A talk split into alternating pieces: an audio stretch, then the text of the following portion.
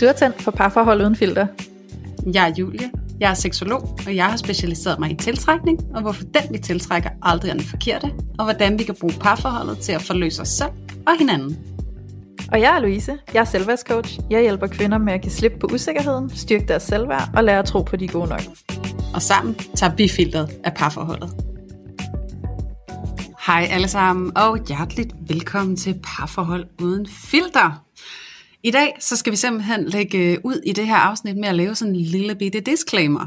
Og det skal vi, fordi at vi jo har spurgt ud til jer, om øh, I måske sidder derude og savner nogle opfølgende svar på nogle af de spørgsmål, I kunne sidde tilbage med, efter I har lyttet til nogle af vores afsnit. Og øh, der er nogen, som har budt ind, men der er ikke ret mange. Og øh, vi vurderede simpelthen, at øh, det ville blive måske lidt øh, et langt afsnit til ikke så mange spørgsmål. Så derfor så øh, tænker jeg, at det er noget, I har til gode. Og øh, så kan jeg jo med det samme give en lille opfordring til, at hvis I har nogle opfølgende spørgsmål, så send dem til os, fordi så kan vi samle til bunke. Og så kan vi lave det her afsnit, hvor vi kan bevæge os rundt i nogle forskellige temaer og besvare jeres spørgsmål. Så øh, lige en kæmpe opfordring til jer herfra. Men Louise, det betyder jo ikke, at vi ikke skal have et afsnit af Parforhold Uden Filter, som er drønhammerne spændende. Det, skal, det betyder det bestemt ikke, nej. nej, det gør det nemlig ikke. Og øhm, nu har vi jo, altså man kan man sige, fyret godt op under kedlerne, der øh, handler om tilknytningsteorien og tilknytningsmønstre. Og øhm, noget af det, vi sad tilbage med og tænkte, det kunne måske godt blive et ret interessant afsnit, det var at lave et afsnit om det her med samspillet mellem den ængstlige ambivalente tilknytningsstil og den undvigende afvisende tilknytningsstil. Og så tænker vi, det bliver jo nærmest ikke mere oplagt, fordi vi jo netop sidder som de to individer, vi er, med lige præcis de her to tilknytningsstile. Så i dag så prøver jeg faktisk at tale ind i det her samspil og den her dynamik og de her konfliktfelter og knudepunkter, som der kan være, når de her to øh, tilknytningsmønstre ramler ind i hinanden i hverdagens store små udfordringer. Så det er altså ret spændt på, Louise. Og nu har vi jo sådan indledningsvist prøvet at vente og dreje det lidt og åbne lidt op for det. Altså, det, det fik hurtigt fart, tænker jeg. ja, det gjorde det. Det gjorde det. Ja, så jeg tænker, at der er rigeligt at gribe fat i. Og øhm, jeg tænker måske at starte med at lægge ud ved dig, Louise. Øhm, kan du komme på en situation eller et eller andet, du kan genkende, hvor at du virkelig har kunne mærke, at du selv blev enormt aktiveret i dit ængstlige ambivalente? Og så kan jeg jo prøve at spille op, og så se, hvordan jeg vil reagere i den situation. Så ja. vil du lægge ud? Mm, det vil jeg faktisk gerne. Øh, jeg sidder sådan, øh, mens du spurgte mig, og jeg sad og ventede på, at du stillede spørgsmålet færdigt, der sad jeg sådan og tænkte, åh, jeg hader sådan at få de der meget, meget, meget åbne sådan invitationer til sådan, vil du ikke lige ud med et eller andet? Fordi jeg sådan, øh, jeg responderer meget bedre på at blive budt et eller andet og vælge mellem, eller sådan blive budt noget konkret, jeg kan byde ind på. så det er tit, når du, når du spørger på den måde, så sidder jeg tit, og jeg ved ikke, om I andre også har lagt mærke til det, at når Julie hun øh, stiller mig sådan meget åbent spørgsmål, så sidder jeg tit og bliver sådan lidt, øh, hvad skal jeg lige starte, fordi jeg faktisk har så svært ved sådan lige at gribe i ingenting, ikke? Ja. Øhm, men jeg kan jo lade mig inspirere lidt af, at vi jo allerede har snakket lidt, Julie, inden vi gik i gang med optagelserne. Og øhm, der kom vi særligt ind på det her med, at øhm, som ængstelig ambivalent tilknyttet, så er der særligt en trigger, når den undvigende bliver meget isoleret og stille. Så når den undvigende lige pludselig trækker sig, og den ængstlige, jeg tillader mig bare at holde det til at sige ængstelig, ellers bliver det for besværligt, øh, og den ængstlige ikke ved hvorfor, så starter den ængstlige øh, alarmklokker, og øh, fantasien løber altså snilt hurtigt afsted med den ængstlige. Og man kan sige, at den ængstlige har jo i forvejen en rigtig, rigtig, rigtig fin fantasi. øhm, og, øh, og det bliver altså bare øh, double eller triple the worst, når det er, at den undvigende lige pludselig bare sådan trækker sig ind i sig selv og bare går og er stille. Og hvis man spørger sådan, er du okay? Ja. Nå, det virker ikke sådan og, og, det, og det er den der, ej, det er sådan en vildt ubehagelig balancegang, for det er også sådan den der følelse af, du virker heller ikke som om, jeg kan tilnærme mig dig, fordi du er meget kort for hovedet, når du svarer, og du sådan virker som om, at jeg er lidt irriterende, hvis jeg spørger, og det virker på ingen måde, som om du har lyst til at dele, men der er et eller andet, men jeg ved ikke, hvad det er, så nu går min fantasi bare direkte flux hen til at få det til at handle om mig, og til at der nok er noget galt med mig, og det nok er mig, du er sur på, og øhm, i øvrigt så begynder jeg at få alle mulige tanker om, at det nok er fordi, du ikke gider mig mere, og du kan nok ikke lide mig mere, jeg har nok gjort et eller andet, du er dybt utilfreds med, og nu er du sikkert også på vej til at forlade mig, eller også så har du allerede fundet en anden, og altså det går bare sådan ud af sådan en syg spiral op i hovedet på den ængstlige, ikke? Så det er virkelig sådan en trigger, det der med, når den undvigende lige pludselig bare bliver sådan enormt sådan tilbagetrukken og stille, og man bare kun sidder tilbage med sit eget gætværk. Ja, Ej, jeg er virkelig ja. nysgerrig, Louise, på, og så høre dig, hvad gør du så i den situation? altså når de her tanker, hvad, hvordan ser du ud, og hvad begynder du så at gøre for at imødekomme dig selv på en eller anden måde, og alle de her frygttanker? Hvordan ser det ud? Ja, altså jeg har dem jo ikke i dag, fordi jeg jo, kan man sige, har arbejdet rigtig meget med det. Øhm, så den dag i dag kan jeg jo godt rationalisere mig i situationerne, og jeg kan imødekomme øh, min kæreste på en helt anden måde, hvis, øh, hvis jeg kan mærke, at han trækker sig lidt, eller hvis han bliver lidt stille. Øh, så kan jeg sagtens kigge på ham og tænke, kan vide, hvad han gennemgår, frem for at tænke, shit, der er et eller andet galt med mig, og han er nok ved at forlade mig. Øh, ja. men, men sådan har jeg jo haft det, så jeg kan jo sagtens øhm, tale ind i det fra, min, fra det perspektiv, jeg har fra min fortid. Ja. Øhm, ja. Hvad gjorde så, du? Hvad gjorde Jamen, drama! det, jeg kastede jo bare drama op i luften, ikke? fordi så kunne jeg få en reaktion. Så det var jo tit sådan noget der med at sådan prikke helt vildt, altså sådan virkelig gå, gå til ham, altså tilnærme mig. Øh, hey, hvad så? Øh, du er stille, hvorfor er du det? Nå, men det ved jeg ikke lige. Det, det, det, det er nok bare, eller sådan et eller andet øh, virkelig vagt og intet sine svar, jeg ikke kunne bruge til en skid.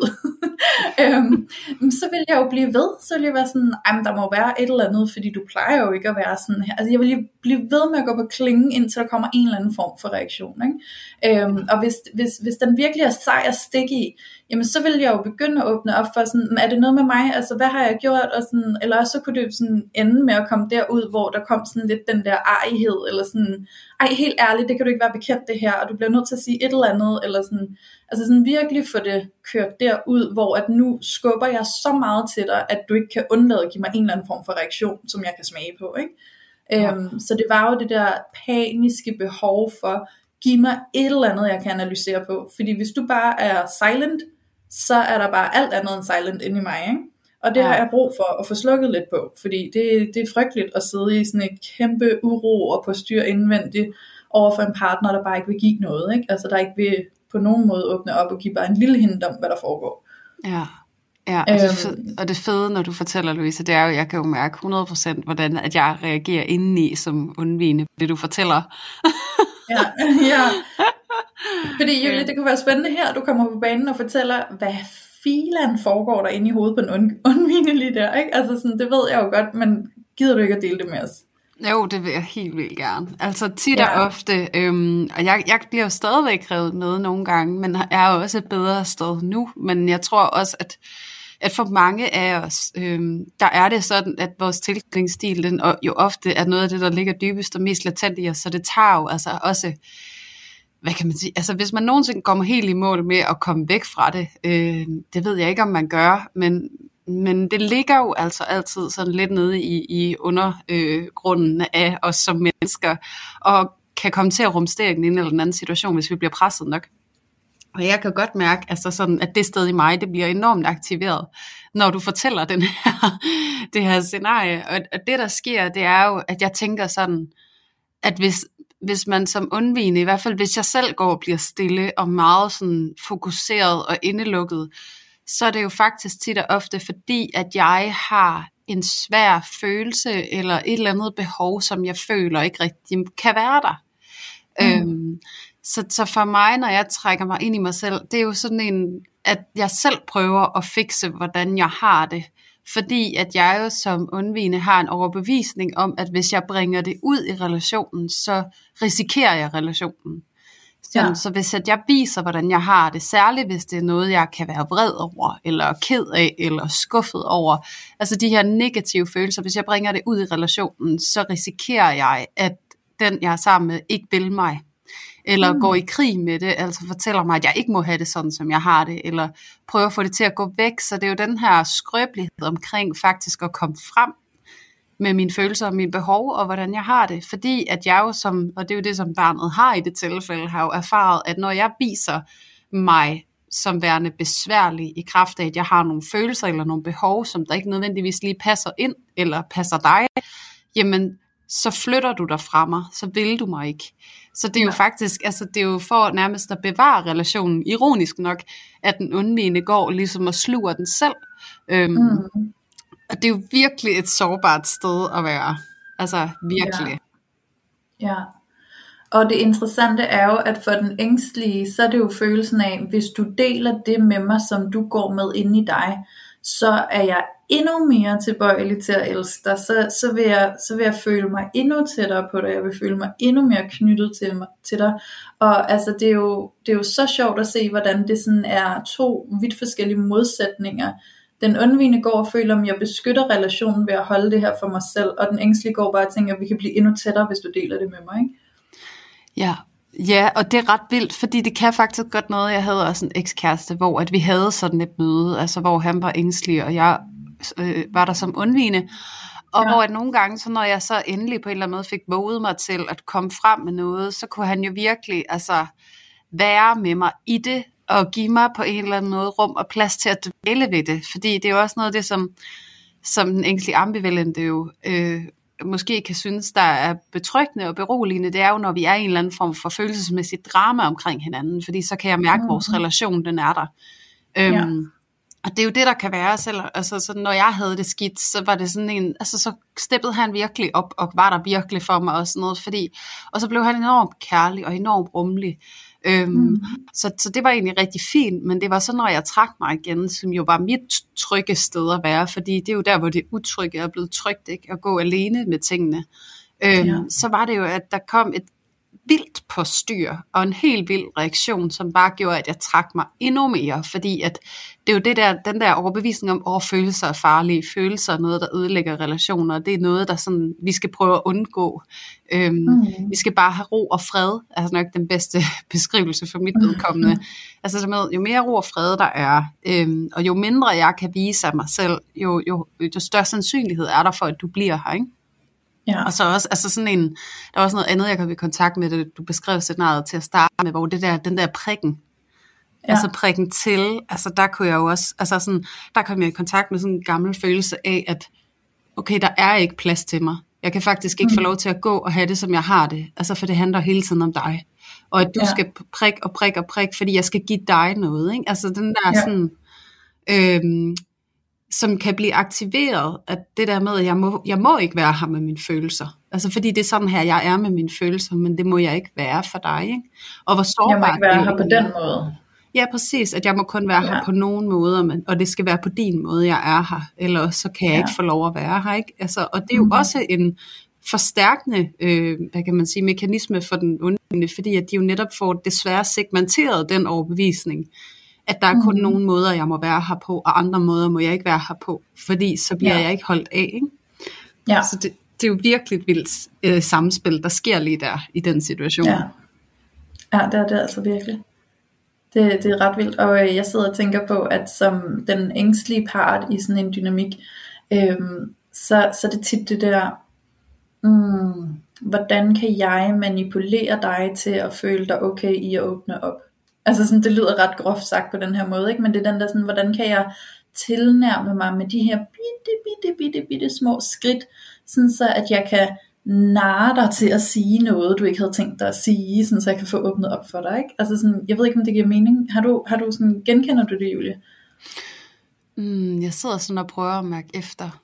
Men det kan jo også godt være, at hvis du har været udsat for det, at du ikke ved, det er det, der er foregået. ja, det er jo det, det er jo det, det er jo det. ja.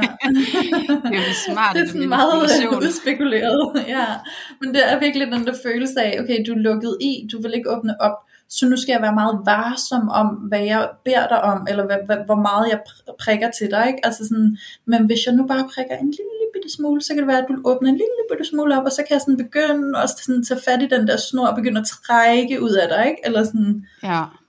Jo, ja. det kan jeg godt genkende. Og så sidder ja. jeg også og kommer i kontakt med den der følelse af sådan, øhm, at det også altså, er med til at segmentere min utryghed. Fordi det er den der følelse af, at, at, at mine følelser må ikke være mine. Altså sådan, at jeg må ikke have dem, og jeg må ikke have dem sådan, som jeg har dem. Altså uden at de skal bruges, eller vendes, eller drejes, ikke? Altså det, det kan jeg Ja. godt genkende, for jeg tror noget af det, som...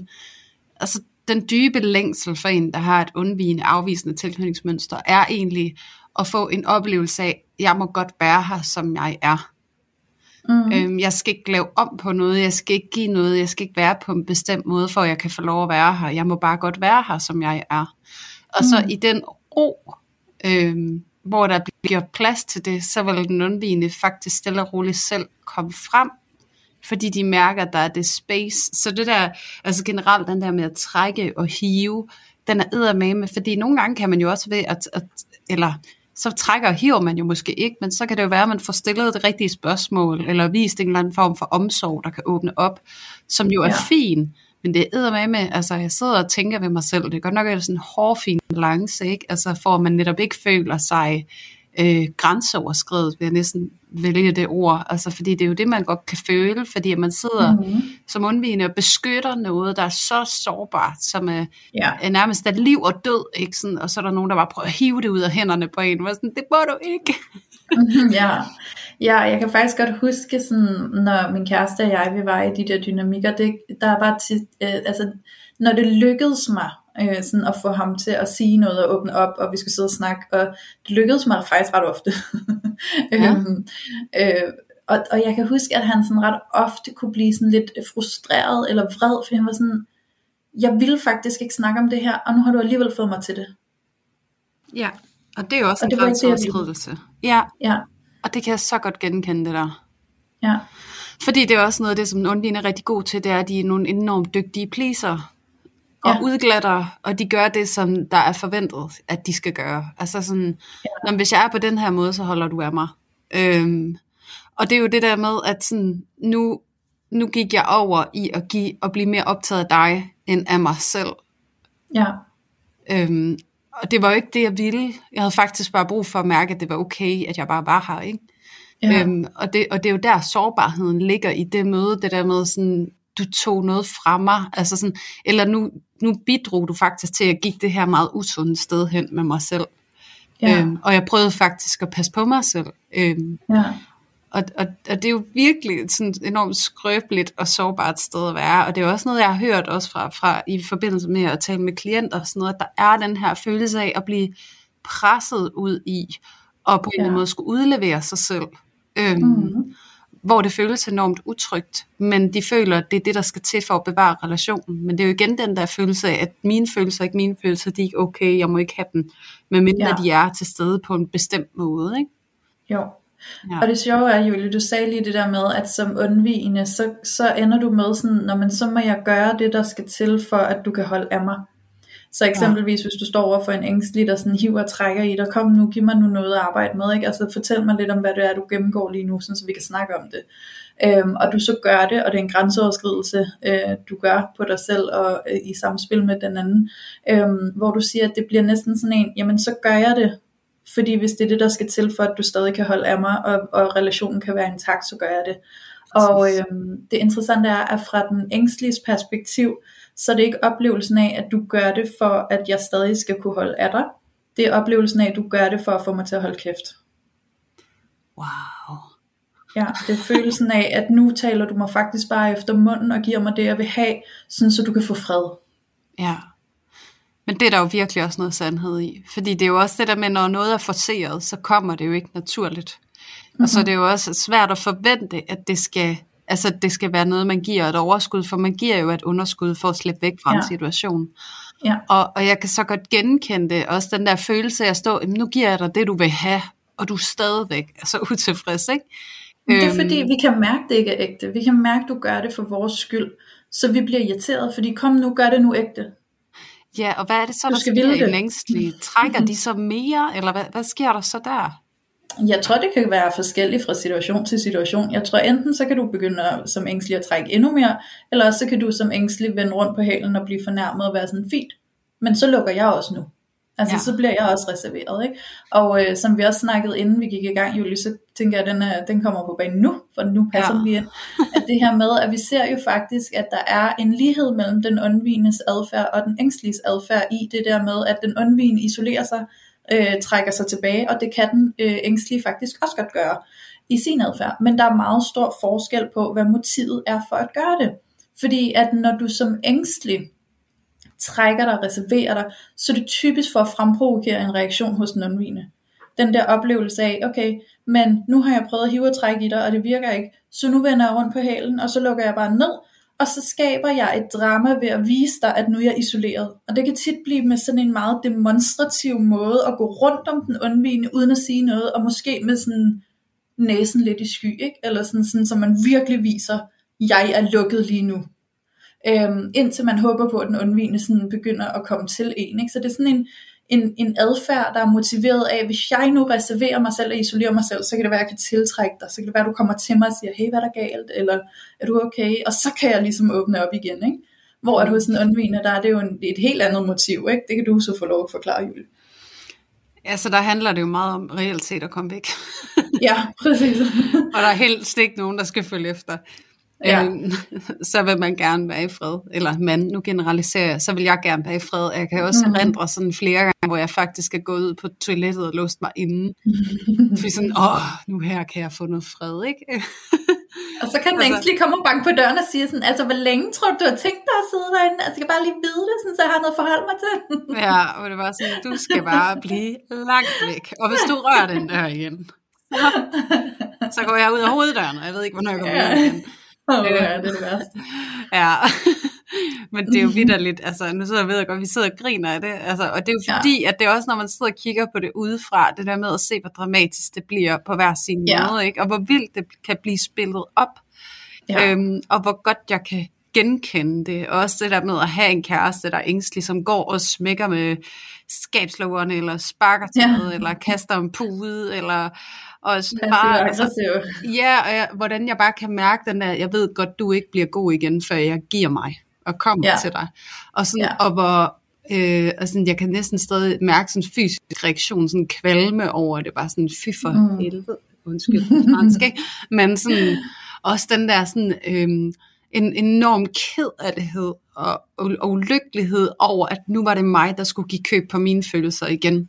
Altså for at imødekomme dig og dit drama, ikke? Altså for du fylder så meget, og det bliver så voldsomt. Ja, og så skal jeg bare pakke sammen for mit, for at give dig den trøst og omsorg. Og så plus, at det er sådan følelsen af, at hvis jeg imødekommer en, der har den reaktion, den ængstlige, så føler jeg, at det er en ørkenvandring, jeg skal på. Og hvis først jeg går ind i det her, så altså, vi lukker, der bliver ikke lukket for sluserne igen. Vi skal snakke ja. om det her, altså, til vi er ved at dø af det. Altså, sådan, ja. altså, så det er også den der uoverskuelighed i sådan, åh, jeg orker ikke at gå ind i det her. Nej. Øhm, og der kunne det jo også være spændende at høre, hvad sker der over i, altså hvad tænker ja. du om det? Ja, fordi jeg sidder her og virkelig sådan, nej, jeg er så klar til at dele. øhm, fordi det du siger, du siger jo, at som undvigende, så sidder du og får den der fysiske reaktion af kvalme, og bliver sådan helt, åh, oh, her og sådan, ikke? Øhm, og du virkelig føler, at du giver køb på dig selv ved at skulle være den, der skal gå hen og overgive dig og sige, fint, så lad os få snakket, hvis det er det, du har brug for, for at vi kan komme videre, ikke? Øhm, og det er, jo, det er jo sjovt, fordi over hos den ængstlige, der er det jo præcis det samme, bare omvendt. Den ængstlige går også rundt, altså nu, når jeg siger den ængstlige, så refererer jeg til min egen erfaring erfaringer, jeg har haft med at, at have det på den måde. Ikke? Og ja. øhm, der er det jo den samme oplevelse af at gå rundt i en fysisk reaktion af at føle sig sådan øhm, lidt kvalt. Sådan, det er som om, sådan, jeg kan, altså, der bliver lukket heroppe omkring halsen, fordi jeg kan ikke få lov til at komme ud. Altså jeg kan ikke komme til udtryk, fordi ja. det, det tillader du mig ikke. Så nu går jeg bare rundt med den her kvælningsfornemmelse, øh, der hvor du måske føler en kvalme eller en ondt i maven. Ikke? Ja. Øhm, og det er så interessant, fordi i det øjeblik, at den undvigende bliver meget stille, der går den ængstlige jo også og føler, at de, de må overgive sig til, at der skal være stille nu, fordi jeg kan alligevel ikke få dig til at sige noget. Så det er jo også en følelse af, at jeg giver køb på mit eget behov ved at give dig stillhed. Øh, ja. Så mens jeg går rundt og smækker med kø, øh, køkkenlågerne, så er jeg i denne her tilstand af at føle, at nu er det dig, der får din vilje og dit behov opfyldt, og så må jeg jo lide under, at du ikke kan tale med mig der, hvor jeg har brug for, at vi taler sammen. Ikke? Ja. Øhm, så det er præcis det samme, bare med andre fortegn, så at sige. Ikke? Og det er mm. bare så sjovt at se på, fordi samtidig der, hvor du siger, at du føler, at når man ser det øjeblik, du overgiver dig til, øh, fint, så lad os få snakket om det her, at du føler, at du skal på sådan en ørkenvandring, der bare aldrig ophører. Ikke? Altså, det er, jo, det er jo sjovt, fordi som ængstelig at stå for en undvigende, der synes, at det bliver en ørkenvandring uden lige, øhm, der, der stod jeg altid med følelsen af, hvad har du ellers tænkt dig? Har du bare tænkt dig at skubbe tingene ind under gulvtæppet? Fordi det er nok ikke særlig smart, vel? Fordi mm. så skal vi bare løbe ind i den samme mur gang på gang på gang. Vi bliver jo simpelthen nødt til at rydde op. Vi bliver simpelthen nødt til at få snakket det her hele vejen igennem, sådan så vi kan, øh, øh, hvad kan man sige, sørge for, at det ikke er det samme problem, der skal opstå igen og igen og igen og igen. Ikke? Så det er den der, altså sådan kontra, altså det er jo fuldstændig modsætning. Ikke? Det er jo følelsen af, at den ængstlige står og betragter den undvigende, der ikke har lyst til at gå på ørkenvandring, og bare tænke, "Men det kan du da ikke bare lade være med. Du kan da ikke bare ignorere problemerne. Du kan da ikke bare skubbe dem ind under gulvtæppet. Det bliver det jo aldrig løst af. Altså sådan, det er den der enorme, sådan, jeg skal have afklaring. Og vi skal Ja. på ørkenvandring, før jeg kan få den. Ja, ja, og som undvigende, så står jeg jo måske, eller har stået og tænkt mange gange, hvor det sådan, jeg vil være meget mere villig til at gå ind i en dialog med dig omkring det her, hvis at jeg vidste, at vi kom ud af den ørken igen. Ja. Altså, jeg vil, gerne have, jeg vil gerne have en dialog, men du vil blive derinde. Altså, du vil blive ja. I den til evig tid, så det der med, at det bliver netop, som jo også er det, der er, sådan, hvad kan man sige, øh, kendetegnet ved det der ængstlige ambivalente, det er, at det bliver så utroligt dramatisk, og det bliver ja. så svært at komme ud af følelserne igen.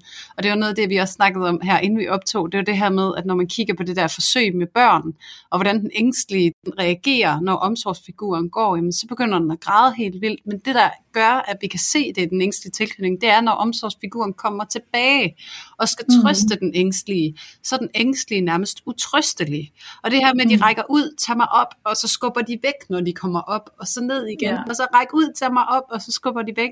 Så det er det der Det er med, som om, der ikke er noget, der- der er godt nok. Ja, det er det der spil af, jamen vi kommer ingen vegne. Altså det er bare sådan fuldstændig sådan en plade, der jammer, ikke? Sådan, vi sidder bare fast. Og det er den følelse af, sådan, vi går ind i en ørken, vi aldrig kommer ud af, og det vælger jeg simpelthen ikke. Og også fordi, at man skal huske som undvigende, så at den ørken, den symboliserer jo en hel masse følelser, som jo er det, som man som undvigende har utrolig svært ved at gå ind i, fordi at det er forbundet med noget enormt utrygt. Fordi at den ja. Undvigende har ikke tillid til, at de kan håndtere alle de følelser, der er. Fordi mm. at de er blevet lukket ned. Fordi de er blevet distraheret. Øhm, når de har haft nogle svære følelser. Så det er egentlig også den her følelse af at mangle ressourcer, eller forståelse, eller ord i forhold til, jamen jeg ved slet ikke, hvordan jeg skal begå mig i den her ørken.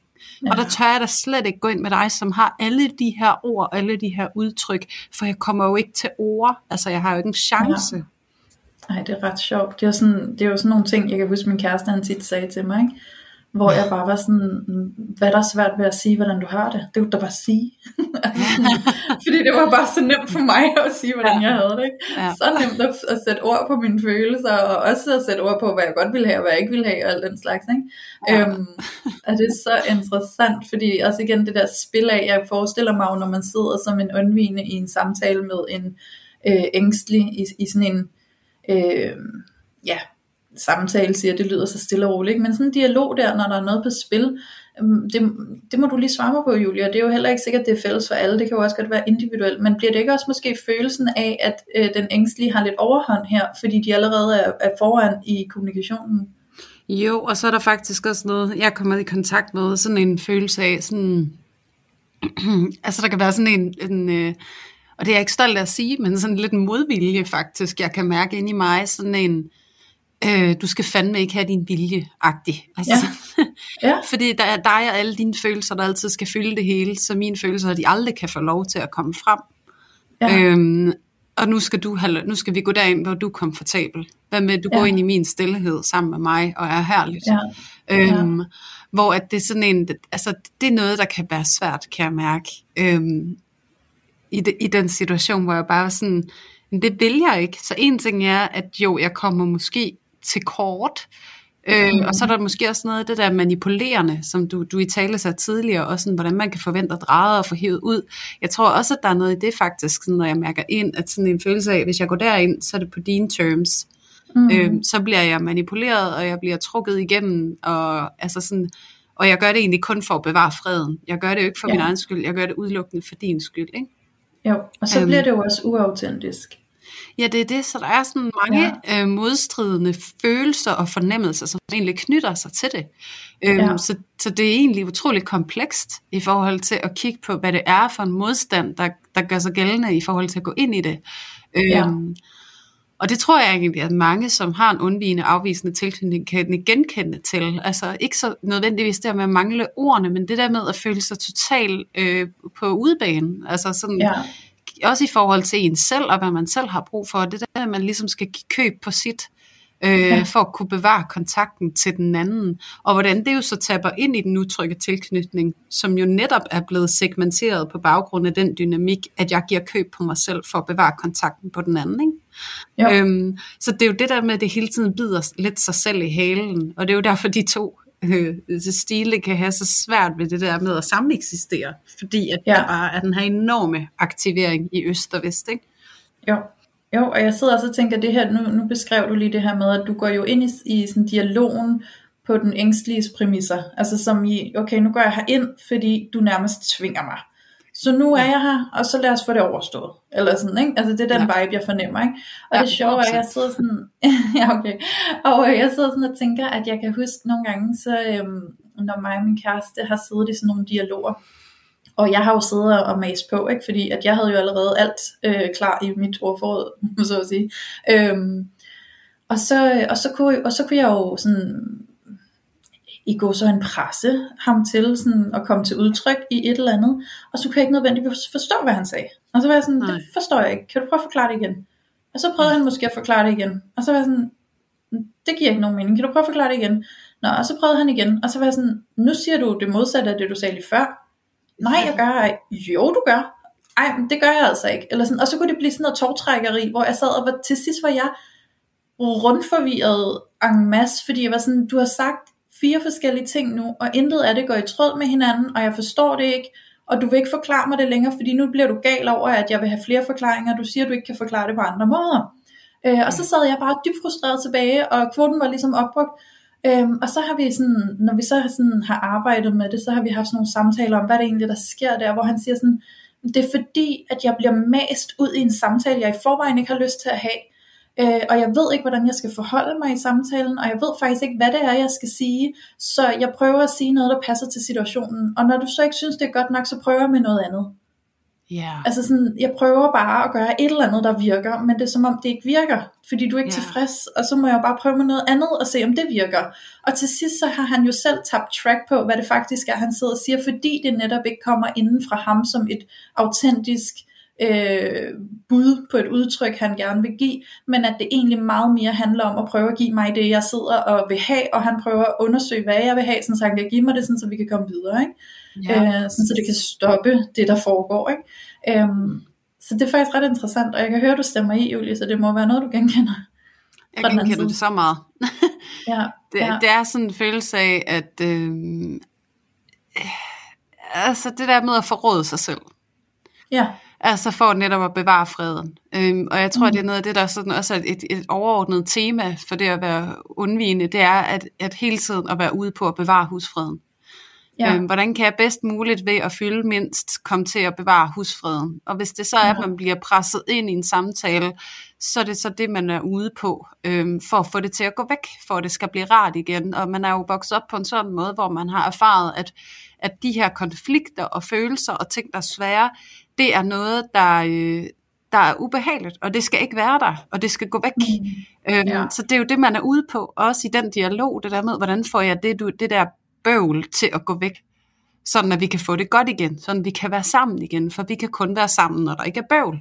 Øhm, ja. så, så man kommer jo til at sidde lidt i sådan en, og det er jo interessant, fordi det er den ængstlige hele tiden, altså, eller vil forsøge at hive den undvigende ind i samtalen, er jo lige præcis det, der gør den ængstlige skubber den undvigende væk. Ja. øhm, fordi at de får, vil jo aldrig få dem autentisk med ind i samtalen. Og det er jo Nej. det, der egentlig er så skide ærgerligt, ikke? fordi de sidder jo der begge to øh, i, i den der enorme reaktion og prøver at imødekomme hinanden. Øhm, ja. og, og det er bare sådan en umulig opgave, ikke? fordi at vi ved jo begge to rigtig, rigtig godt, hvordan det ser ud, øh, og hvor konstruktiv man kan være, når man er dybt aktiveret i noget, der er så utrygt som ens ja. tilknytningsmønster. Så det er jo virkelig, og det tænker jeg måske også at begynde at tale lidt ind i det, altså det der med, hvad, hvordan det sagde den øh, undskyld med fransk igen, øh, håndterer vi så ja. de her samspilsdynamikker øh, på ja. en hensigtsmæssig måde? Hvordan imødekommer vi så? Hvordan kan vi se, hvad det er, vi skal øve os på? Henholdsvis ja. som ængstelig ambivalent og som undvigende afvisende. Sådan, hvad er vores øvebane hver især? Jeg tænker, det kunne være, du ville... Ja, Ja, det vil jeg gerne. Men inden vi går ind i det, så har jeg bare lige lyst til at altså, lige referere til det, du lige har sagt. Fordi du siger, at som undvigende, så er det jo det her ønske om, at så hurtigt vi kan få det her til at gå væk, den her, øh, det her drama eller det her problem, der er lige nu. Øh, jo hurtigere vi kan få det til at gå væk, jo hurtigere kan vi komme til at være sammen igen. Altså sådan glade og mm. tætte og i kontakt og så videre. Ikke? Og det er så interessant, fordi hos den ængstlige, så ser det slet ikke sådan ud. Hos den ængstlige ser det ikke ud som om, at du forsøger at få det til at gå væk, fordi du gerne vil være tæt på mig. Det, det ser ud som om, du vil have det til at gå væk, fordi du synes, jeg er meget irriterende, når du ikke gider mig. Ja, ja. Det og, så, og så bliver den ængstlige jo endnu mere ængstelig, og så bliver de endnu mere needy, eller også så bliver de endnu mere sådan afvisende. Øhm, yeah. Fordi det er slet ikke sådan, det ser ud. Det ser ud som om, du pivhammerne ligeglad med mig. Yeah. Øhm, ja, yeah. det er så interessant. Tror, Ja, jeg tror, at mange, der er undvigende, som er sammen med en ængstelig partner, egentlig bare vil ønske, at de bare droppede det nogle gange, og så bare kom og gav en krammer, og så bare sådan, lad os nu bare være sammen, i stedet for alt det ja. kat. Øhm, ja. og jeg synes, det er så interessant at tage det igen ned til, når man kigger på de der børn i den der undersøgelse, og den ængstlige, der bare rækker ud og skubber væk, og rækker ud og skubber væk, og så i hele ja. den dynamik, nu er vi i kontakt, fordi vi kæmper, så er der kontakt. Vi er, vi er, altså, vi er konstant, øh, hvad kan man sige, aktiveret af hinanden hvor den undvigende jo netop, altså det undvigende barn jo har ingen reaktion, altså eller sådan, er bare sådan, ja. Nå, men det er fint, du går, Nå, men der var du igen, fordi at så har din erfaring med, så kommer omsorgspersonen, øhm, ja. eller så vil omsorgspersonen gerne være der, så skubber de i hvert fald ikke en væk, øhm, så det der med, at man er så lidt upåvirket, ikke? og den der enorme mm. forskel, der er, og netop at se, hvordan den ængstlige, altså finder kontakten i dramaet, og hvor den undvigende ja. finder kontakten uden for dramaet, og derfor ja. så har de to rigtig svært med at mødes i parforholdet. Ja. Ja, fordi deres kontakt bare er så forskellig. Ja. Men de længes jo efter tænker, det samme. At, øh, ja, de gør. De længes jo bare efter den der nære kontakt, ikke? Altså, ja, præcis. Altså den følelse af, at, at vi faktisk er elskelige og gode nok, som vi er, og vi må bare godt være her med dem, vi er, og der er ikke nogen her, der er uelskelige eller afviste. Ja, præcis. Ja. Øhm, men øh, men lad, os, lad os tale lidt ind i det her med, hvordan man kan arbejde med det. Og jeg sidder også bare og tænker til alle jer, der sidder og lytter med, som måske er i en kæmpe opdagelsesproces med jer selv lige nu, i alt det her med tilknytningsstile. Altså tillad dig selv at genhøre de her afsnit, fordi når man hører et afsnit, så er der altså bare den der evne til, at ens hjerne, den begynder bare at flakke rundt, og man kommer lige pludselig i tanker om sådan, gud, jeg kan se mig selv i det der, gud, jeg kan se mig selv i det der, og så sidder man måske og tænker tilbage på ens barndom, eller ungdom, eller tidligere parforhold, eller et eller andet andet, og så har man ikke hørt halvdelen af, hvad der bliver sagt, imens man sidder og har tanker der på afveje, ikke? Øhm, ja. Så tillad dig selv at lytte igen og igen til det samme afsnit, fordi jeg lover dig, at du kommer til at høre noget, du ikke hørte første gang, du lyttede til det. Øhm, ja. Så der står værdi i at genhøre det. Ja, kæmpe, ja. kæmpe opfordring. Ja. Men hvad gør vi så? Hvad gør Hvordan, vi? hvis, vi start, hvis vi starter med den ængstlige, og den rejse, mm. du har været på, Louise. Mm. Hvordan har du fundet en større altså, ro og tillid til forbindelsen uden mm. dramaet? Ja, så det er jo en øh, todelt rejse, øh, sådan som jeg har oplevet det. Det er både rejsen, jeg har med mig selv, og så det rejsen, jeg har haft med min kæreste. Ja. Øhm, fordi der er jo netop det her med, det her det handler om tilknytning, så det er, jo, det er jo dynamikken med et andet menneske, så der ligger rigtig meget heling i at lave det stykke arbejde sammen også. Men det er også vigtigt, at du har en rejse med dig selv, hvor du også arbejder sådan individuelt og selvstændigt med dig og dine egne følelser. Ikke? Fordi det er det her med også at træde ind og tage lidt ejerskab og noget ansvar for sig selv, og det man selv har af reaktioner og følelser indvendigt. Ikke? Så det ender med, at man måske får påduttet ens partner, at det er derover at de skal fikse en, fordi det skal vi ikke røre ved, det, det er sådan noget fyr, ikke? Mm. det kommer også ikke til gode. Det er bare det, jeg prøver at sige. Ja. Så det har været en to-del rejse, og øh, i høj grad har det jo noget at gøre med, at jeg har, har virkelig skulle arbejde med at komme derind, hvor jeg kunne berolige mig selv der, hvor at den der ængstlighed virkelig kom i spil. Ikke? Altså den der deciderede panik og angstfølelse. Frygten for at blive forladt. Frygten for at, øh, at miste. Altså frygten for at blive afvist i så høj en grad, at jeg står alene tilbage. Ikke? Øh, så simpelthen at komme ind og arbejde med den her øh, beroligelse i virkeligheden af mit eget nervesystem på en måde, hvor jeg kunne fortælle mig selv, prøv at høre Louise, du skal simpelthen tage det stille og roligt lige nu. Fordi lige nu, der firer din hjerne sted derud af, og laver alle mulige fortolkninger og historier om, at han sikkert ikke kan lide dig længere, siden han ikke har svaret en sms i tre timer, eller siden at han ikke har lyst til at snakke med dig, eller siden at I står i den her øh, dialog, hvor han lukker ned og bliver stille, eller siden at han bare er stille, da han kommer hjem fra arbejde, og du ikke aner hvorfor, og så, så det der med virkelig at blive opmærksom på mønstret, der foregik inden i mig, blive opmærksom på, øh, at, jeg, at jeg netop havde alle de der fantasitanker, der tog mig ud i sådan nogle frygtspor, hvor det hele handlede om, at der nok var et eller andet galt med mig, og det nok handlede om, at jeg var ved at miste ham. Øhm, så at kunne berolige mig selv ved at blive ved med at fortælle mig selv, at jeg er okay, og jeg ved jo reelt set ikke, hvad der foregår, så inden jeg ved det, så skal jeg ikke tage alle mulige konklusioner, som jeg agerer panisk på. Øhm, og så hjalp det meget mig det her med, at sådan, særligt når jeg havde de der frygttanker på, shit, hvad hvis det er fordi han ikke vil mig mere, og han forlader mig. Det var det her med sådan, Lyse, uagtet om han så forlader dig, hvilket han sandsynligvis ikke gør, for du aner ikke om det er det der kører ind i hovedet på ham, så er du okay, og det vil du også godt kunne klare. Du bliver ked af det, og det er okay, for det kan du også godt klare. Du kan godt klare at være ked af det, og du skal nok komme ovenpå igen. Så sådan den der med virkelig at få begge ben til jorden og forstå, at du er her, og du er okay, og du kan godt klare at gennemgå de smerter eller sådan sårperioder, der kunne komme, hvis det var det, der var på spil. Så i virkeligheden bare anerkende, at den risiko er selvfølgelig til stede, men hvor sandsynlig den er, det, det kan jeg jo så ikke lige vurdere her og nu, men risikoen er der, og den skal du også vide, at du kan klare, hvis den opstår. Altså hvis det er den konsekvens, der kommer. Fordi i det øjeblik, at jeg ikke længere sådan gjorde mig selv sådan, øh, flygtig fra risikoen, det der med sådan, jeg ved ikke om det også er noget, du kan genkende, Julie, som undvigende, men i hvert fald som ængstelig den der følelse af, jeg kan ikke engang bære og tænke tanken om, at det her kunne være en risiko. Altså risikoen for, at jeg bliver forladt, den kan jeg ikke engang, jeg kan ikke engang tænke den. Så hele ens nervesystem går bare i sådan panik mode, fordi jeg kan ikke engang, jeg vil ikke have, at det kan være en mulighed.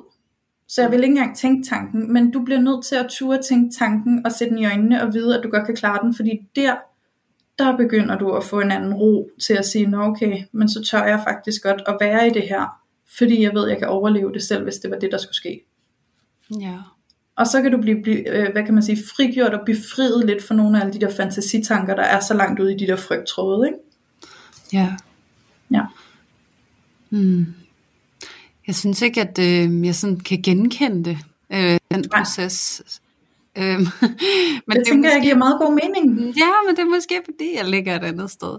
Øh, ja. Men noget af det, jeg kommer til at tænke på faktisk, når du fortæller det der med at blive okay med risikoen, øh, ja. så tænker jeg også på et brud, jeg havde, hvor at jeg var sådan altså meget rolig med at skulle være mig selv øhm, og faktisk så frem til at skulle være alene, og ikke at være i et parforhold, og hvor at den ekskæreste, jeg havde, var sådan ved at gå fuldstændig op i limningen over, altså, ja. og kæmpede med næb og klør for, at vi skulle blive sammen, og Altså, og sådan, hvordan, altså fandt jeg en kæreste sådan relativt hurtigt, selvom det ikke var noget, jeg ville. Men altså, også hvordan han ikke sådan helt kunne forstå, altså sådan, Nå, det er bare for at lægge plaster på såret, eller sådan noget, hvor det er sådan, nej, det der er risikofyldt for mig, det er at gå ind i en relation, det er ikke at gå ud ja. af den. Øhm, så der er vores, øhm, altså der er det forskelligt for os på en eller anden måde, og det er også lidt det, jeg sådan sidder og kommer i kontakt med, når du fortæller, Louise, fordi jeg slet ikke kan genkende den der panik, fordi for ja. mig så er det meget mere trygt ikke at være tæt på nogen. Ja. Øh, og jeg er meget altså, selvtilstrækkelig. Og det er ja. ikke det samme som selvstændig i den positive fasong, men meget selvtilstrækkelig. Øh, så jeg har ikke brug for nogen, og jeg har det faktisk bedst med ikke at have brug for nogen. Ja. Øh, så det er egentlig der, hvor min komfortzone er, og hvor det kan være svært for en ængstelig at forstå den komfortzone. Fordi det bare ja. altså, er måske totalt modsat på en eller anden måde. Det kan du bedre svare på, end jeg kan, Louise, hvordan det føles for dig. Men men derfor så, så det, der er øvelsen for mig, er jo så naturligvis også at lade mig selv have brug for andre. Øhm, mm. Og tur at læne mig ind i relationer øh, på en følsom måde også. Hvor ja. det ikke er på den der selvtilstrækkelige måde, sådan jeg klarer mig selv, og jeg har ikke brug for noget. Og, altså det ikke bliver de der overfladiske relationer, hvor vi har det sgu sjovt sammen, eller jamen, vi kan også godt snakke og have en masse dybe snakke og sådan men jeg viser aldrig rigtig helt mig selv. Mm. Øhm, for jeg har det bedst med at holde den slags for mig selv, fordi så ved jeg, hvordan ja. det bliver opbevaret og håndteret, og så ved jeg også sådan nogenlunde, hvordan du ser mig, og det er egentlig sådan noget meget sådan noget uh, impression management på en eller anden måde, sådan at jeg skal have styr på også, hvordan du ser mig, og så er jeg mest i, i tryghed omkring at, at bevare relationen. Altså sådan, ja. fordi at jeg har, altså jeg ikke kommer til at fylde for meget, eller eller hvad man kan sige. Så det der sådan har været øvelsen for mig øh, rigtig meget, og noget der faktisk også hjalp mig, og det er jo ikke som om, altså det er jo ikke en opfordring, det er, hvis du sidder som undvigende og har en ængstelig partner, og I skal gå fra hinanden. Men jeg vil sige, det hjalp mig faktisk rigtig meget at komme fra min ængstlige partner, fordi at, at det var den der følelse af, der, jeg tror også, jeg fik sagt det sidste afsnit, den der med, der konstant, at man er en snegl i et sneglehus, og der er en, der konstant står og banker på en skæld. Ja. Øh, og hele tiden prøve at trække en ud. Øh, men det er altså en snegl, der er derinde, skal man lige huske på. Så tempoet, ja. det er altså derefter. Øh, så det der med, at der ikke stod nogen derude mere, og, og klappede med foden i gulvet med armene over kors, ikke? Sådan, hvornår kommer du? Og kigger på uret. Ja. Ja, ja. Øh, så jeg stille og roligt kunne få lov at komme ud og blive ja. tryg, og et lille skridt ad gangen, og lige finde den rigtige relation, hvor jeg tænker, om her kan jeg godt pipe lidt højere, end jeg plejer. Men det er det ja. der med faktisk at presse sig selv lidt til, øhm, og vise, hvordan man har det, give udtryk for, hvordan man har det, og i høj grad tage ansvar for sine behov. Ja. Øhm, hvad har jeg brug for fra dig? Øh, og den der, at fylde lidt, tænker jeg. Ja, præcis, og have tillid til, at du kan blive holdt af, selvom du fylder. Ja. Øhm, at selvom jeg viser mit behov og er til besvær måske, så kan jeg stadig godt have tillid til kærligheden. Mm. Og til at du elsker mig. Altså til ikke at blive yeah. afvist. Og det kan jo godt være, at man bliver afvist, men så også at være okay med det. Og så det der med ikke at forvente til, når jeg skulle ikke have vist mig, jeg skulle ikke have fortalt yeah. mit behov, jeg skulle have yeah. holdt på mig selv. Øhm, så det der med at så gå lidt imod de der øh, forsvarstanker omkring, om du må være der eller ej, fordi det er jo det, der gør, at man isolerer sig fra dem, der er omkring mm. en. Og det er jo også noget af det, der tit følger med, det også at være undvigende, det er en enorm stor ensomhed. Ja. Øh, fordi man går med det meste selv, og det er også sent i mit liv, øh, hvis ikke for ganske nylig, at jeg har begyndt i højere grad at føle mig forbundet. Til, mm-hmm. til mine tætte venner og til min kæreste, og men altså stadigvæk kan sige, øh, at det faktisk primært er min kæreste, jeg føler den tryghed hos, hvor ja. at jeg kan vise lidt mere og være lidt mere til besvær og sådan noget, men at det stadigvæk er utroligt, øh, hvad kan man sige, svært for mig mm. i mange andre ja. relationer, hvor det konstant er at øve sig lidt og mærke ja. sådan, åh, hvornår begynder jeg at gøre det, du gerne vil have, eller hvornår toner jeg lidt ned for, hvordan jeg i virkeligheden har det, hvornår pakker jeg det lidt pænere ind, end det i virkeligheden er, øhm, mm. for at bevare vores relation. Og ville det måske ja. give mere mening, og så faktisk pakke det lidt mere ud, og være lidt mere i overensstemmelse med, hvad jeg egentlig dybest set mærker. Øhm, og kan jeg gå tættere på relationen, i stedet for at trække mig fra relationen, er jo dybest set det, der er øvelsen, ikke? Ja, ja. og øh, jeg, har, jeg vil bare lige slå et slag for alle de ængstlige, der sidder derude lige nu øh, og lytter med. Fordi Julie hun sagde, at øh, for hende der var det en rigtig god oplevelse at komme væk fra den ængstlige, fordi så var der plads til at komme lidt ud af sneglehuset i et stille og roligt tempo, hvor der ikke var en, der stod og bankede på sneglehuset hele tiden. Ikke? Og Julie ja. sagde også samtidig, at det var ikke nødvendigvis en opfordring til, at øh, man skal gå fra den ængstlige overhovedet. Øh, men at det var bare lige hendes oplevelse. Og som ængstelig, der sidder og lytter med lige nu, kan jeg sagtens forestille mig, at du sidder og tænker, shit fuck, øh, min undvigende partner skal ikke høre det her, for de skal ikke få nogen idéer om, at det er den bedste løsning at gå frem for at få space til at arbejde med sig selv i det her. Øh, så jeg vil også bare lige øh, slå et slag og sige, prøv at høre her, altså, Øh, jeg har gået i et ekstremt voldsomt sådan, ængstligt tilknytningsmønster øh, sammen med min kæreste, som jeg ikke har diagnostiseret til at være undvigende, og det har han heller ikke selv. Ikke dermed sagt, at han ikke er det, men jeg tror, at han læner sig ind i det undvigende, for jeg kan se, at der er mange af de samme dynamikker, som jeg kan se Julie, hun kan informere om, som jeg kan opleve, eller som jeg kan huske, jeg har oplevet med min kæreste. Og mm. øh, jeg vil bare lige sige, at det at være sammen, en ængstelig og en undvigende, har altså også et kæmpe potentiale for forløsning. Fordi yes. hvis vi evner at få snakket sammen om det, snakket, selvfølgelig siger jeg det, foreslår det, hvis vi sammen kan arbejde på den dynamik, vi oplever imellem os som undvigende og ængstlige, så har vi et kæmpe potentiale for heling i os hver især og sammen. Så, øh, så det, det er bare lige det slag, jeg har lyst til at slå, sådan, så jeg kan skabe lidt tryghed for alle de ængstlige. Ja. der er altså også et kæmpe potentiale til stede i at blive sammen. Det er der, og alle er så ængstlige. Øhm. Jeg kunne også sagtens se mig selv med en, der var ængstelig. Så det er jo slet ikke sådan en, men, men et godt råd øh, ville være back off. øhm, fordi der, ja. hvor I kan få jeres undvigende tæt på jer, det er faktisk, når I giver dem plads. Det der med ikke at stå ved døren, altså det, men det der med at have tillid til, at de kommer, men så skal man selvfølgelig også have en partner, som er så villig til at tage nogle skridt fremad, og netop, som jeg også sagde før, en, der er undvigende i sit tilknytningsmønster, som arbejder med at gå mere ind i sine relationer, fordi det kræver også, det er jo altid, og det er jo det, der kan være svært ved de her parforholdsdynamikker, det er jo to individer, der skal lave lidt modsatrettede bevægelser på samme tid, ikke? Øhm, så det er jo det der med, at det kræver noget hver især, men altså det der med at, at give lidt plads, gør faktisk også, at den undvigende vil være mere tilbøjelig til at, at læne sig ind. Øhm, og så er det ja. jo et spørgsmål om at kunne have tillid til, at, at de så også stepper op. og det er jo et enormt sårbart at stå der og afvente på en eller anden måde, ikke? Jo, altså man kunne godt sige, at det, i forhold til det du siger nu, så er opråbet jo til den ængstlige, at det du faktisk gerne vil, det er, at din undvigende partner kommer til dig og din undvigende partner kommer med højere, sandsynligvis, øh, undskyld, højere sandsynlighed til dig, hvis du giver dem noget space. Ja. Øhm, men vi bliver også nødt til at kigge på, at den ængstlige står jo også med sine behov, og sine behov er at være i kontakt nu og her. Øhm, så, så det er jo også noget med at kigge på, at den undvigende skal jo også give noget til den ængstlige. Så det er jo det her samarbejde, der skal træde til stede på en eller anden måde. Ikke? Og, og det, som jeg synes har været succesfuldt, øh, i min rejse sammen med min kæreste, det har været, at vi sådan har kunne have nogle samtaler på nogle neutrale tidspunkter, og med neutrale tidspunkter mener jeg, når vi ikke lige stod i en konflikt eller i et eller andet øh, diskussion, men på et neutralt tidspunkt kunne sidde og snakke om, hvad er det vi ser, der sker i os hver især, hvad sker der over i dig, hvad sker der i mig, hvad er det for nogle behov, du egentlig har i situationen, og hvad er det for nogle behov, jeg har i situationen.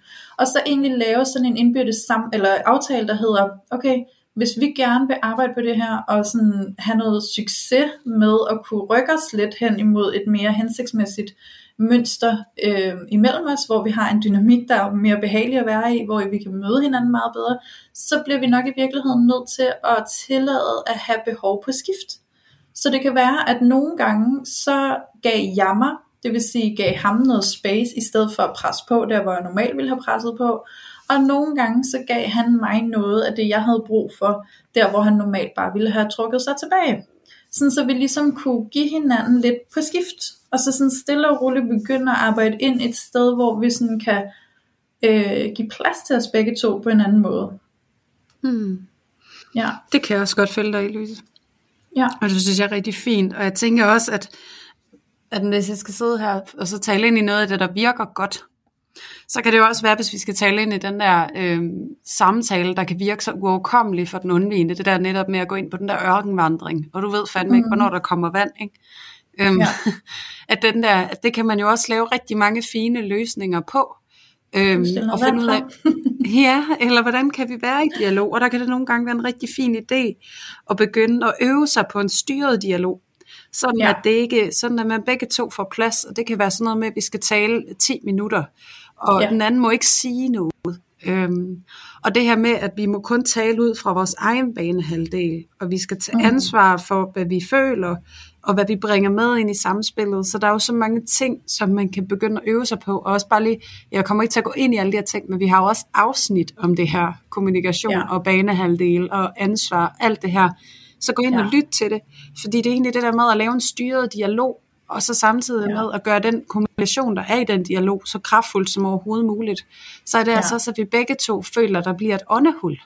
Fordi ja. det er både en undvigende for sådan, om oh, der kan godt være plads til mig, og jeg må godt blive hørt, og nu ved jeg sådan, hvordan jeg skal mærke efter og sætte ord på, hvad der egentlig sker inde i mig, og det kan jeg mærke, at det er okay, og så til, mm. tilsvarende, så får den ængstlige en oplevelse af, når vi kan godt snakke om de svære ting, vi kan godt møde hinanden, vi kan godt gå i dialog, og så det er jo den ja. her med, at vi skal finde ud af, hvordan kan vi lave det der møde mellem de to parter, så de ikke driver hinanden væk, som de jo desværre ja. kommer til, hvis det bliver den her ubevidste måde at kommunikere på hele tiden, og den her reaktive måde at kommunikere på.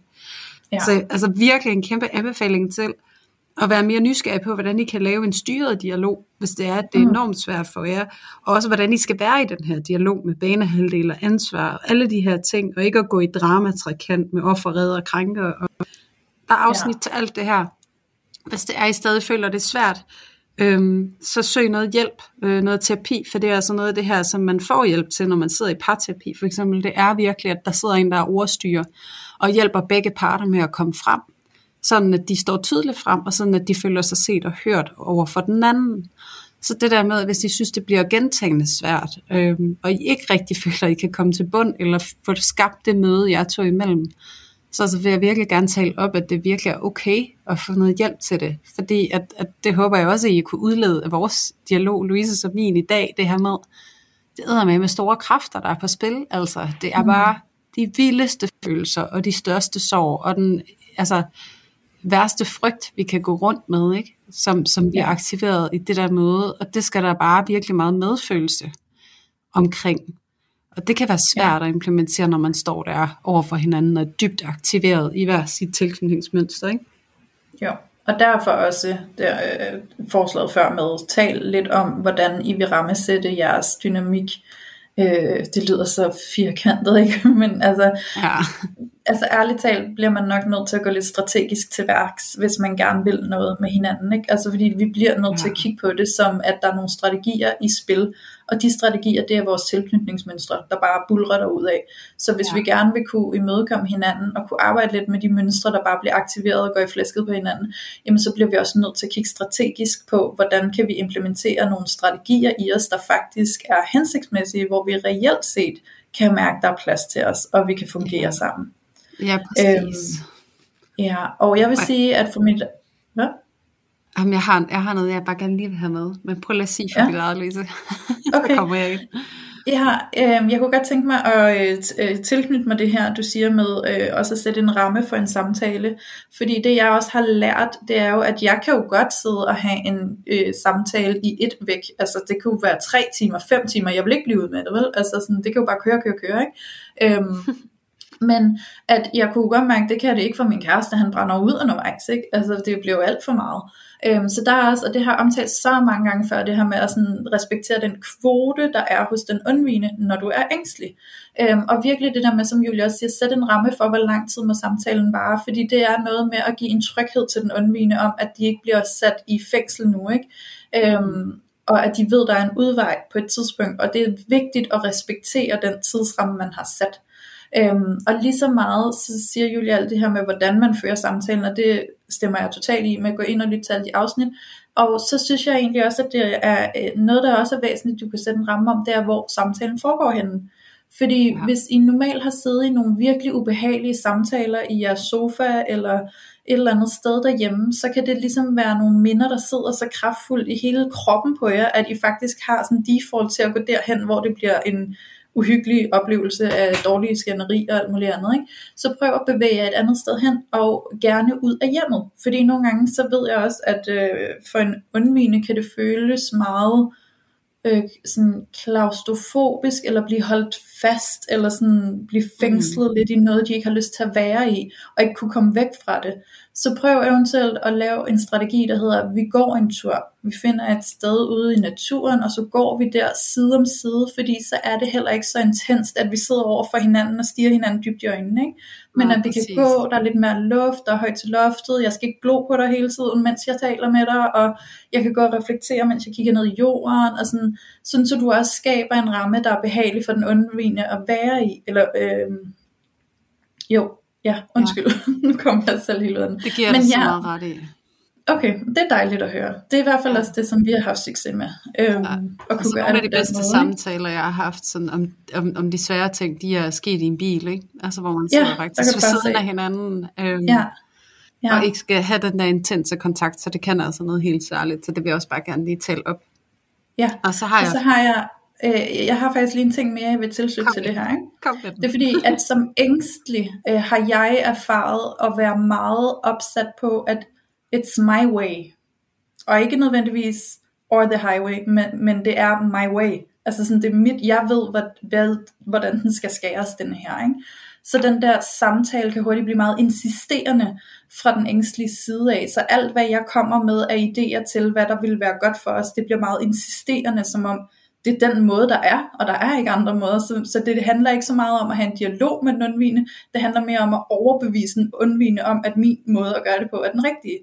Øhm, og der vil jeg bare lige sige til alle jer derude, der sidder ængstelige og kan genkende, at I måske har den tendens, og måske ved du ikke, du har den, og opdager det lige nu, øhm, så vil jeg først og fremmest give dig noget omsorg og sige, du må ikke banke dig selv i hovedet og føle, at du er helt forkert, eller helt tavlig, eller noget, der er du ikke. Det er bare en naturlig del af den strategi, der har været i dit ængstlige mønster. Men tillad dig selv at give lidt slip på det. Tillad dig mm. selv at høre den undvigende. Hør, at de måske også har noget, I kunne bruge, og det er ikke bare at dig, der ved, hvad der skal være, og det skal du have dem til at forstå. Men at du faktisk lytter også til dem, ikke? For de ja. kan også godt have noget. Og det kan faktisk gøre det, at du giver dem plads til at føle, at de bliver set og hørt, og at de også bliver taget ind i samtalen og har noget øh, indflydelse og noget validering fra dig af. Det kan altså også give dem en oplevelse af, at de godt tør at gøre det noget mere, eller det faktisk begynder at blive interessant for dem også at deltage. Ja, ja præcis. Og sådan, ja. måske også selv, altså for den ængstlige også til det med at snakke lidt mindre og lidt langsommere. Det kunne ja. også være godt nogle gange. Ja. øhm, og også at kunne rumme, at, at den der undvigende måske gør det, fordi det kan, det kan da godt være en tilbøjelighed til, at man har lidt, skal tænke lidt mere over det, og mærke lidt mere efter, også fordi der er den der meget store forsigtighed med at komme frem. Ja. Øhm, og så videre også, at det, det måske kan spille en rolle, sådan at du kan måske øve dig i sådan at lige se, hvordan du kan give lidt mere plads i samtalen. Mm-hmm. Øhm, fordi det er jo også det, det der med, hvordan møder vi hinanden, fordi det den engelske liv gerne vil, er jo faktisk virkelig gerne at møde den undvigende. Så det er det der med at tale ind i, hvordan kan du så få det til at ske? Og det kan jo være ved sådan nogle små ting egentlig. Både det der med at styre en samtale og sætte tid af, hvor meget skal vi tale, hvad er, og hvad, hvad er rammen omkring, må man afbryde og sådan noget.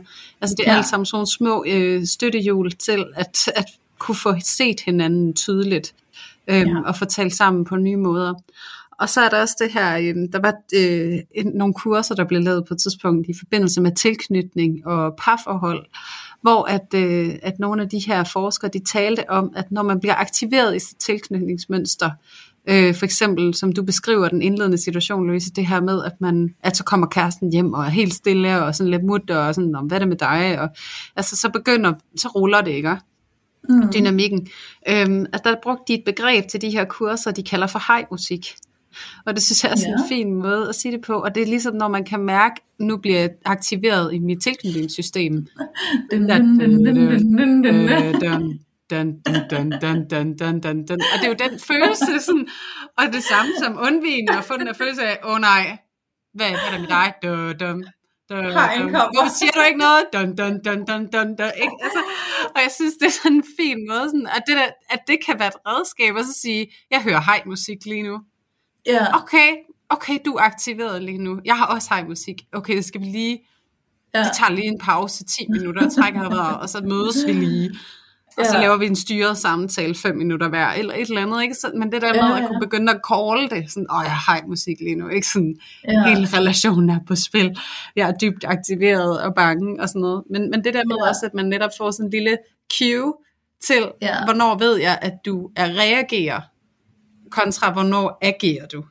Ja, ja. Øhm, og, så, og så kunne skille det ad, men også få det påtalt, fordi det gør også noget for ens partner, at man viser, jeg er selvbevidst, sådan at jeg mm. ved, at det er det her, der sker, så derfor giver jeg ikke dig ansvaret for min reaktion lige nu, men jeg reagerer. Ja. Øhm, ja. Så det er egentlig også en måde at begynde at tage det der ansvar på, og sige sådan, gud, jeg reagerer nu. Jeg ja, hører hej musik, ikke? Øhm, så det er egentlig bare ja, sådan det er altså lille... skide godt det der, fordi det er til hver tid, synes jeg, det er så, øh, det er virkelig en, en succes faktor, det der med at sige højt, at man kan mærke, at, man, at der er en reaktion i gang inde i Fordi ja. tit så tror jeg, det er det der med, enten så opdager man ikke, at der er en reaktion på vej, og så går man bare i reaktion, eller også så er det øh, på en eller anden måde sårbart at skulle afsløre, at man har en reaktion. Præcis. Øhm, og det der med faktisk at lægge sig fladt og bare sige, jeg kan mærke, at jeg har en reaktion nu, og det har jeg, fordi jeg føler mig usikker, eller øh, bange for, at der er et eller andet galt, eller altså sådan, hvad det nu end er, som kan føles øh, sårbart, og, og måske flot at skulle sige højt. Ja. Øv dig på, at du har en kæmpe vinding i at turde være åben og ærlig omkring det, fordi at når vi gør det, så kan vi lige pludselig mødes på en helt anden måde, hvor vi ikke nødvendigvis skal gå i flæsket på hinanden og slås, men at vi faktisk kan sige, nå okay, du er i reaktion, og du tager ansvar for, at du er i reaktionen. Måske er jeg også ved at komme i reaktion, så det kunne jeg også tage ansvar for. Og så kan vi ligesom anerkende, at der er en reaktion til stede, som vi selvfølgelig ikke har lyst til at skal gå i en spiral et eller andet sted hen. Ikke? Ja, præcis. Og jeg tror også særligt for det der, som, altså nu særligt, nu taler jeg ud fra mit eget undvigende sted. Men når jeg går i reaktion, så kan jeg godt mærke, åh, nu trækker jeg mig, men jeg kan sgu ikke sætte ord på, hvorfor jeg gør det altid. Altså sådan, ja. så, så det der med, at, at det er også det der, hvis man, hvis man vælger at bruge ordet hej-musik, eller man finder på et andet ord, øhm, så er det det der med, at bare det der med at lige annoncere det, uden at skulle forklare ja. det, øh, ja. kan også være rigtig behageligt, i stedet for at jeg går i reaktion, fordi det kan jeg ikke altid svare på. Men jeg kan godt sige, lige nu er der bare hej-musik. Ja, ja, øhm, præcis. Og jeg, jeg trækker mig nu. Øhm, ja og, og, og så give det plads, og så sådan, Nå, okay, ja. tak for info. Altså tak fordi du lige informerer mig om, at det er det, der ja. sker, så det er ikke lige nu, vi tager samtalen, så, så kan du komme lige tilbage, når du er klar. Ikke? Jo. Øhm, så, så det der med, at det kan være sådan et lille værktøj, når man netop ikke har ordene, kan det ja. være ret fint. Jamen det kan det, og det er virkelig vigtigt, altså sådan, i forhold til at kunne sige, hey, der er hej musik, eller kunne sige, hey, jeg kan mærke, jeg er i reaktion, uh, hey, jeg kan mærke, jeg er trigget, et eller andet. Det er mm. sindssygt vigtigt, at i forhold til at få det til at have en nyttig virkning for jer, så skal I begge to vide og være indstillet på, at reaktion handler om, hvad du selv har med dig, derfra ja. hvor du kommer fra fra din barndom måske, eller hvor det er etableret hen i dig, men at det er noget, der er inde i dig, der, som, som du har med dig. Fordi ellers så kan vi nogle gange godt komme til at behandle det helt øh, misforstået, og så komme til at sige, jeg er i reaktion nu, og det er din skyld. Ja. Fordi jeg er i reaktion på grund af, at du er stille. Og det er jo så din skyld. Så du skal lade være med at være stille, sådan, så jeg kan komme ud af min reaktion. Altså sådan, nu overkarikerer jeg det lidt, ikke? men det er det, der godt kan mm. komme til at ske nogle gange. Så vi skal begge to vide, at når vi kan tale om, at vi er i reaktion, så er det, så er det noget, vi bærer et ejerskab over og et ansvar for begge to at vide. Jeg ved, at min reaktion handler om mig og det, jeg kommer fra, og jeg ved også, at når du fortæller mig, at du er i reaktion, så har det ikke noget at gøre med, at jeg er forkert, så er det noget at gøre med, hvad du har med dig. Sådan, så vi ikke begynder at reagere på, at vi har en reaktion. Ja. Ved at, at stå og pege fingre og sige, det er din skyld, jeg har en reaktion. Ikke? Eller sådan, mm. står måske og føler sådan, nå, så du har en reaktion, er det nu min skyld, eller hvad? Ikke? Altså sådan, det skal vi virkelig, der er sådan virkelig sådan en fin grænse lige mellem de to ting der. Ikke? Øhm, og jeg har altså bare to ting, jeg vil gerne lige vil nå at have med, Julie, i forhold til, hvordan og hvorledes vi kan arbejde på det her. Ikke? Og ja. det er jo selvfølgelig fra den ængstlige perspektiv. Og øh, det ene, det er noget gyldent, jeg oplevede, at min kæreste, han kunne give mig, som kunne hjælpe mig, som derved blev et samarbejde, hvor vi kunne øh, forbedre den dynamik, der er imellem os. Og det er, at han fik mig til at opdage og forstå, at vi kan sagtens være uenige og have en konflikt i overfladen, uden at det betyder, at vores fundament er i fare.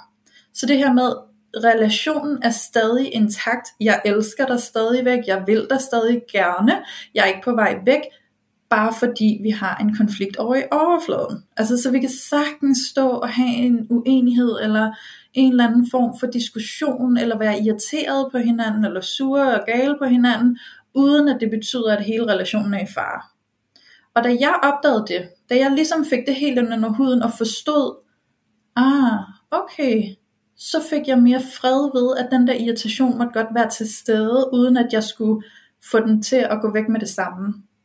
Mm. Det vil sige, at jeg behøvede ikke nødvendigvis at skulle til at tale om det, kom lad os fikse det ved at tale om det, vi skal, vi skal behandle det nu, fordi uh, du skal lige fortælle mig, at du stadig elsker mig nu, hvor vi har været irriteret på hinanden, og så videre, så videre. Det fik jeg en anden ro og fred til at sige, nå, men nu forstår jeg, at vi godt kan være irriteret på hinanden og have, gå væk og sidde i hver vores lokale fire timer, eller en halv dag, eller en dag, eller et eller andet, uden at det betyder, at vi ikke elsker hinanden længere, uden at det betyder, at vi ikke er gået i stykker. Øhm, ja, have tillid til at mødes igen. Fundamentet. Ja, vi mødes igen. Og det var mm. bare så, øh, hvad kan man sige, forandrende og transformerende for mig og for vores dynamik, at vi fik det på plads. For jeg tror egentlig mm. også, at der gik noget tid, før han opdagede, at det var det, jeg havde brug for at vide. Og jeg tror, at han lige pludselig, det gik op for ham sådan, gud, det skulle da det, hun har brug for at vide. altså, så sagde han det til mig, så var sådan, ah, det var rart ja. at høre, fordi så kom der en anden ro på, at der godt måtte være, øh, være de der konflikter engang imellem. Ikke? Mm. Øhm, og den sidste ting, jeg har til dig, kære ængstelig, som Julie også lige har øh, berørt meget kort i dag, det er det her med, nogle gange skal du bare give slip.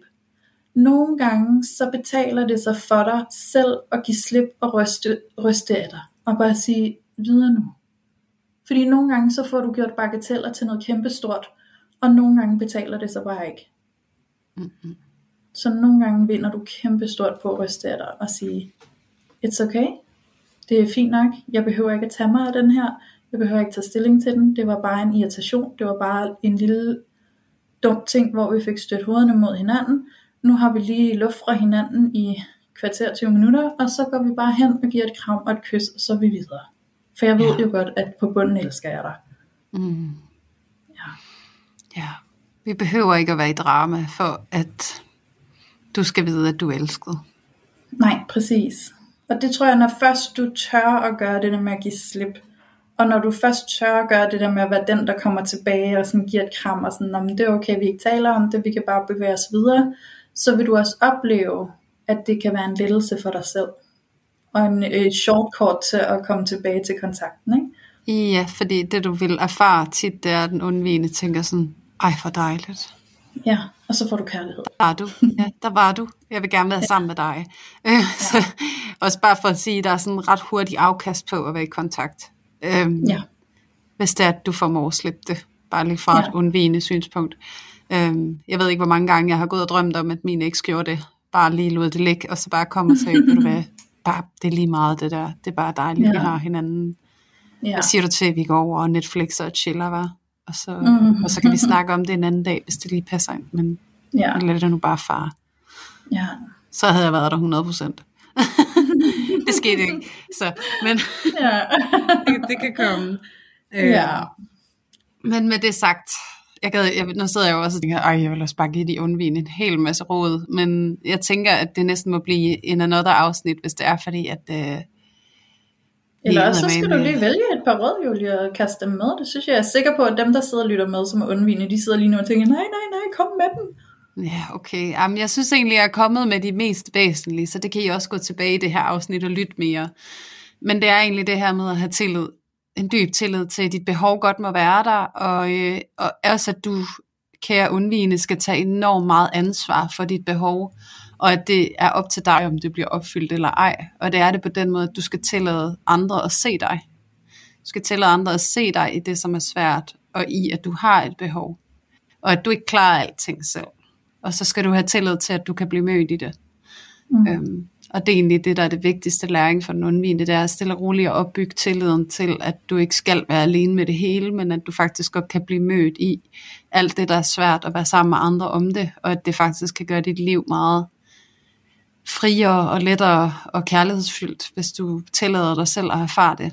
Så det er egentlig det sidste, jeg vil give med. Øhm, og så synes jeg ellers, at jeg har sagt en masse andre fine ting tidligere i afsnittet, øhm, og også i det sidste afsnit. Så øh, det er jo bare en kærlig opfordring til at lytte med ja. på, på noget af det, der er i gemmeren, eller spole tilbage i det her afsnit. Og så synes jeg egentlig, at det er et afsnit, som øh, ikke var ventet, som var øh, impulsivt, øh, egentlig blev utrolig informativt øh, ja. og refleksivt, og, øh, og sikkert til glæde og gavn for alle jer, der lytter med derude. Jeg håber virkelig, at I har fået noget med, og vi laver også gerne flere. Vi kan virkelig fornemme, at alt det her med tilknytningsstile og og interaktion og øh, samspilsdynamik og den slags, det er virkelig noget, der fylder ud hos jer også. Øh, vi får ja. så mange beretninger og tilbagemeldinger fra jer, så det, det må virkelig være noget, som, som giver mening at tale ind i. Så lad os også endelig vide, hvis der er noget mere, vi skal tale ind i, som knytter sig til tilknytning, og i så fald også, hvad kunne det være? Øh, I er jo så hjertens velkommen til at henvende jer. Så øh, hold jer endelig ikke igen.